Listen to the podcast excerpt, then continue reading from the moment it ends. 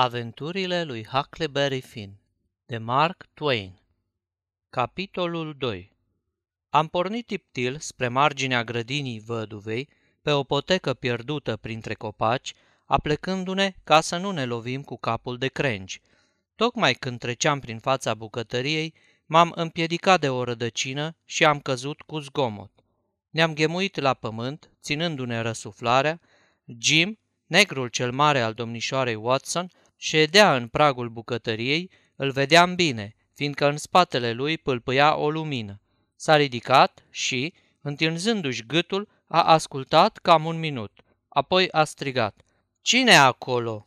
A mai tras puțin cu urechea, apoi a pornit tiptil și s-a oprit chiar alături de noi. Mai că am fi putut să-l atingem cu mâna. Am stat așa nu știu câte minute, fără să zicem nici pâs, și, pe deasupra, mai eram și lipiți unul de altul. Mă apucase o mâncărime undeva pe la gleznă, dar nu îndrăzneam să mă scarpin. Pe urmă a început să mă mănânce urechea, apoi spinarea, tocmai între umeri. Simțeam că mor dacă nu mă scarpin. De atunci am băgat de seamă de multe ori că dacă te afli într-o societate simandicoasă sau la vreo înmormântare, sau dacă te duci la culcare când nu ți-e somn, va să zică dacă te afli într-un loc unde nu se cuvine să te scarpini, taman atunci te apucă mâncărimea într-o mie de locuri deodată. După un timp, Jim spuse, Hei, cine e acolo? Unde ești? Să-mi sară ochii dacă n-am auzit ceva. Aha, știe Jim ce-i de făcut. Șade aici până aude iar zgomotul. Și se așeză pe pământ alături de noi. Își rezemă spinarea de un trunchi de copac și își întinse picioarele mai mai să mă atingă. Începu să mă mănânce nasul așa de tare că îmi dă dură lacrimile. Dar nici gând să mă scarpin. Apoi mâncărimea trecu înăuntru și pe dedesubt. Nu mai știam ce să fac ca să stau locului. Cazna asta a ținut vreo șase-șapte minute, dar mie mi s-a părut o veșnicie. Acum mă mânca în vreo 11 locuri deodată. Simțeam că nu mai pot să rabd nicio clipă dar m-am hotărât să încerc și mi-am încleștat fălcile. Tocmai atunci Jim începu să răsufle greu, apoi să sfărăie. Parcă mi s-a luat o piatră de pe inimă. Tom îmi făcu semn, șuierând printre dinți, și începurăm să ne târâm amândoi de abușilea cu vreo zece pași mai încolo. Tom se opri și îmi șopti că ar fi nostim să-l legăm pe Jim de copac. Nu eram de aceeași părere. Dacă se trezea, ar fi făcut tărăboi și atunci s-ar fi băgat de seamă că fugisem de acasă. După un timp, Tom îmi spuse că n-are destule lumânări și că se duce în bucătărie să mai șterpelească vreo câteva.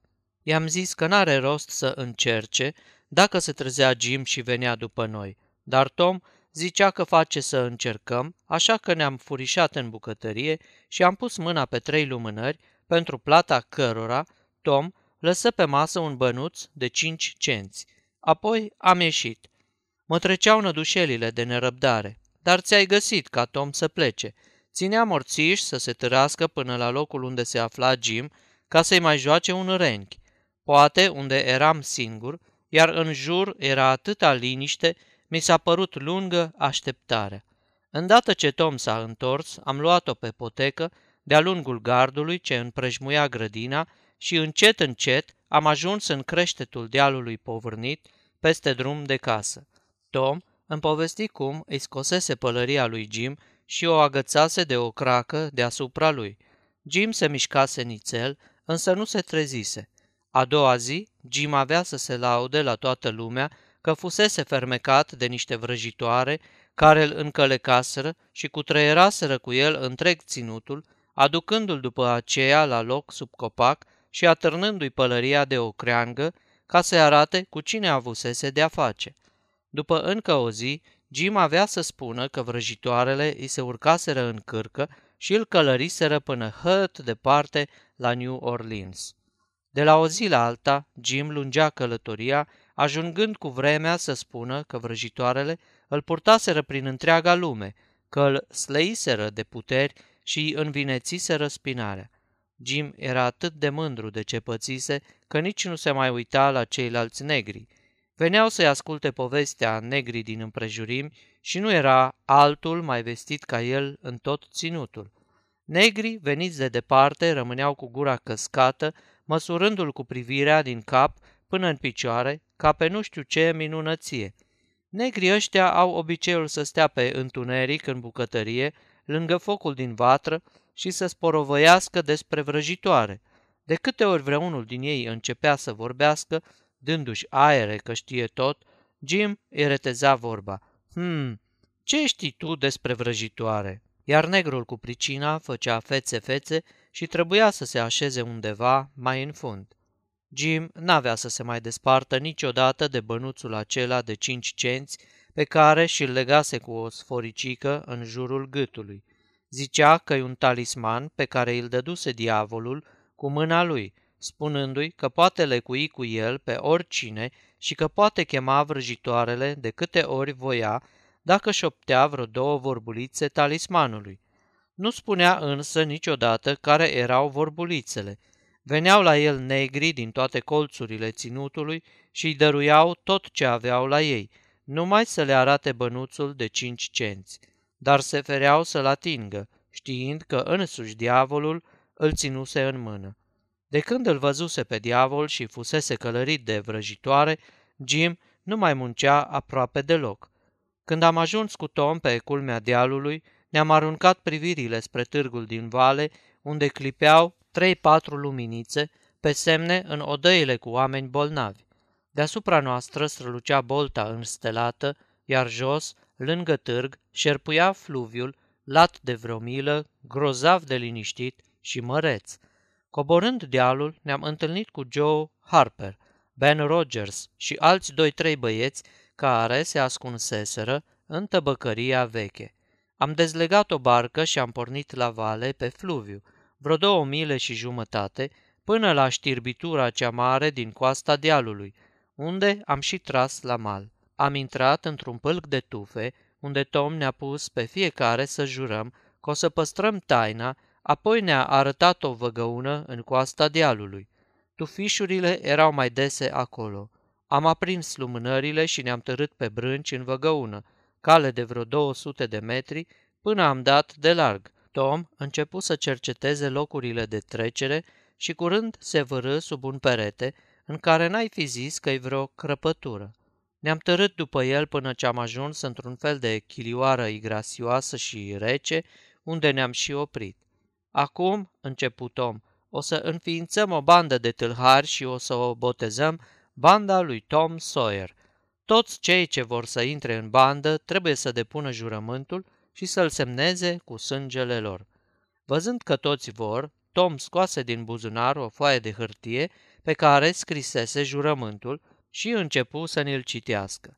Zicea așa, că fie ce băiat trebuie să fie credincios bandei și să nu-i dea niciodată în vileag secretele, că dacă cineva făcea vreun rău unui membru al bandei, oricare alt membru al ei, căruia șeful îi poruncea să-l omoare pe ticălos cu familie cu tot, era dator să se supună, neavând voie să mănânce, nici să doarmă până nu-i ucidea pe toți și nu le cresta pe piept câte o cruce, semnul bandei. Niciun străin nu putea folosi acest semn, iar dacă îndrăznea să-l folosească, trebuia judecat și a doua oară omorât pe loc.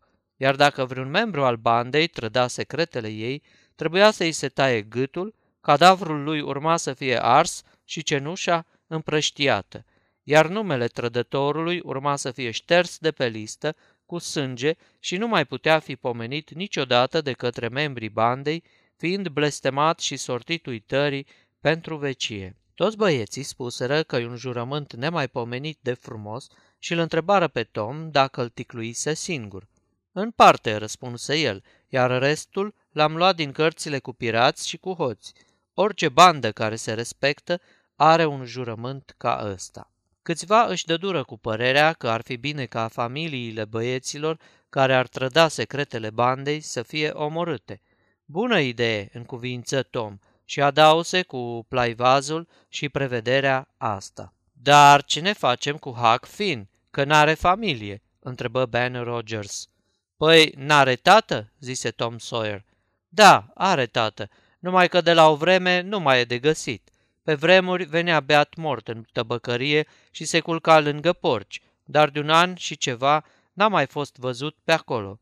Se apucară să despice firul în patru pe chestia asta și erau cât pe aci să mă scoată din bandă, sub cuvânt că fiecare membru trebuie să aibă o familie sau pe cineva care să poată fi omorât. Altminteri, n-ar fi drept pentru ceilalți. Tăceau toți, buimăciți, neștiind cum să o scoată la capăt. Eram gata să plâng când deodată îmi dete în gând că domnișoara Watson se potrivea de minune. La nevoie puteau să o omoare pe ea. Da, merge, e în regulă, spuse băieții. Hac poate intra în bandă. Apoi fiecare își înțepă degetul cu un ac ca să aibă cu cei scăli. Mi-am pus și eu pe cetea pe hârtie. Și acum, zise Ben Rogers, să vedem cu ce o să se îndeletnicească banda noastră. Numai cu jafuri și omoruri, răspunse Tom. Dar ce o să jefuim? Case, vite sau... Fleacuri, să furi vite sau alte lucruri de astea nu e jaf, ci găinărie, spuse Tom Sawyer. Noi nu suntem găinari, noi trebuie să lucrăm în stil mare. Suntem tâlhari de drumul mare. Purtăm măști, oprim diligențe și trăsuri pe șosea, omorâm oamenii și le luăm ceasurile și banii. E musai să-i omorâm? Firește, e mai bine așa. Unii experți sunt de altă părere, dar îndeopște se zice că e mai bine să-i omori pe toți, afară de ăia pe care putem să-i aducem în peșteră ca prizonieri, până vor fi rensomați. Ce mai e și asta? Nu știu, dar așa se obișnuiește, am citit în cărți și se înțelege că trebuie să facem și noi la fel. Dar cum putem să o facem dacă nu știm despre ce e vorba? La naiba, nu pricepeți că e obligator? Nu v-am spus că așa scrie în cărți? Nu cumva vreți să faceți altfel decât scrie în cărți ca să încurcați lucrurile? E ușor de zis, Tom Sawyer, dar cum naiba să fie rensomați indivizii, dacă nu știm despre ce e vorba? Asta aș vrea să știu. Dar tu ce crezi că ar putea să fie? Habar n-am, dar s-ar putea să însemne că îi ținem prizonieri până mor. Așa mai merge, nu e rău. De ce n-ai spus-o din capul locului?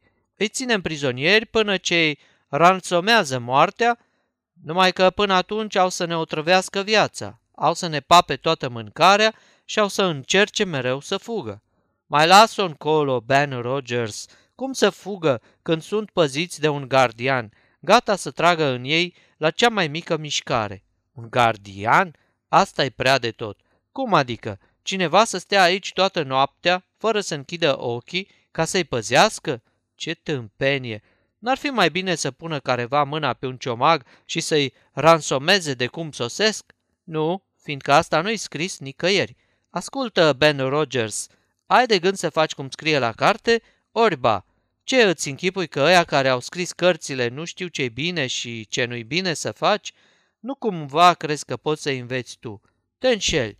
Nu, amice, o să-i ransomăm cum scrie la carte.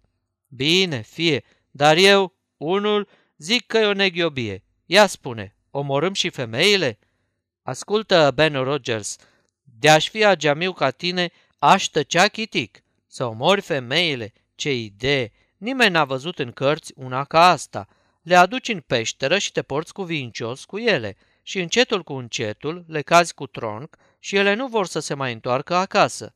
Dacă așa stau lucrurile, nu mai am nimic de zis, dar să știi că mare brânză nu e. În curând, peștera noastră o să geamă de femei și de tot felul de tipi care așteaptă să fie ransomați, iar pentru noi, tâlharii, nici nu o să mai fie loc.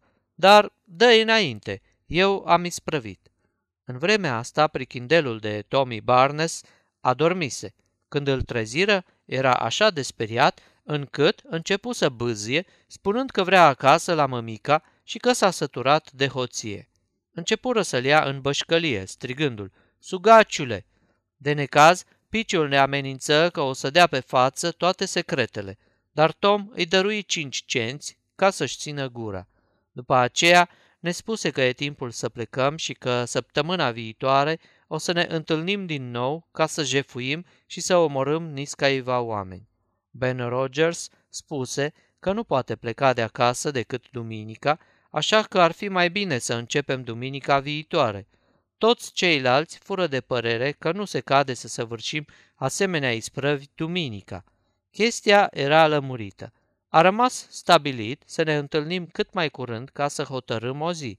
Apoi, după ce l-am ales pe Tom Sawyer, capitan, și pe Joe Harper, aghiotant al bandei, am plecat acasă. M-am cățărat pe acoperișul șopronului și m-am strecurat pe fereastră în camera mea, tocmai când se lumina de ziua. Hainele mele, nou-nouțe, erau slinoase și pline de noroi, iar eu eram mort de oboseală. Sfârșitul capitolului 2 Aceasta este o înregistrare Cărțiaudio.eu. Toate înregistrările Cărțiaudio.eu sunt din domeniul public. Pentru mai multe informații sau dacă dorești să te oferi voluntar, vizitează www.cărțiaudio.eu.